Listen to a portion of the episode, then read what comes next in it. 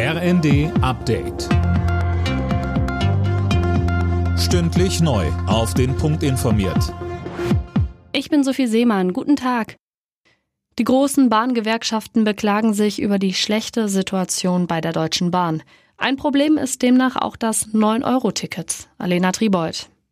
Das macht der Bahn offenbar zu schaffen. Der Vizechef der Eisenbahngewerkschaft Burkhardt sagte der Welt am Sonntag, die Bahnen sind überfüllt, dadurch kommt es in den Nahverkehrszügen viel schneller zu Abnutzungserscheinungen. Viele Toiletten sind zum Beispiel kaputt und die Mitarbeitenden stoßen an ihre Belastungsgrenze, viele sind krank. Der Chef der Gewerkschaft der Lokführer, Weselski, sagt, durch jahrelanges Kaputtsparen ist der Zustand der Bahn katastrophal. So ein Chaos wie in diesem Sommer habe er noch nie erlebt, so Weselski.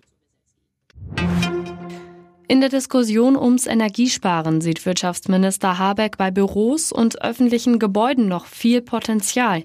Dem Redaktionsnetzwerk Deutschland sagte er, dass es fatal wäre, Büros bis 23 Uhr zu heizen und ganze Industriezweige zu zerstören.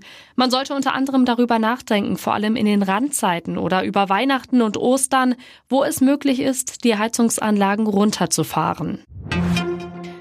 Kanzler Scholz will die Klimakrise trotz der Probleme bei der Energieversorgung weiter im Blick behalten.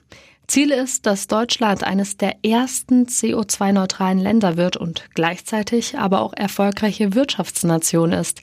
Das sagte Scholz in einer Videobotschaft. Und weiter? Dass wir jetzt vorübergehend wegen des brutalen Angriffs Russlands auf die Ukraine manche Kraftwerke nutzen müssen, die wir schon außer Betrieb genommen haben, das ist bitter.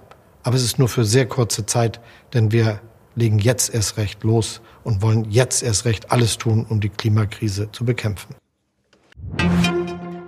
Am letzten Gruppenspieltag der Frauen-EM trifft die deutsche Nationalelf auf Finnland. Für die Spielerinnen lediglich ein Pflichttermin. Sie haben bereits den Gruppensieg in der Tasche und stehen im Viertelfinale.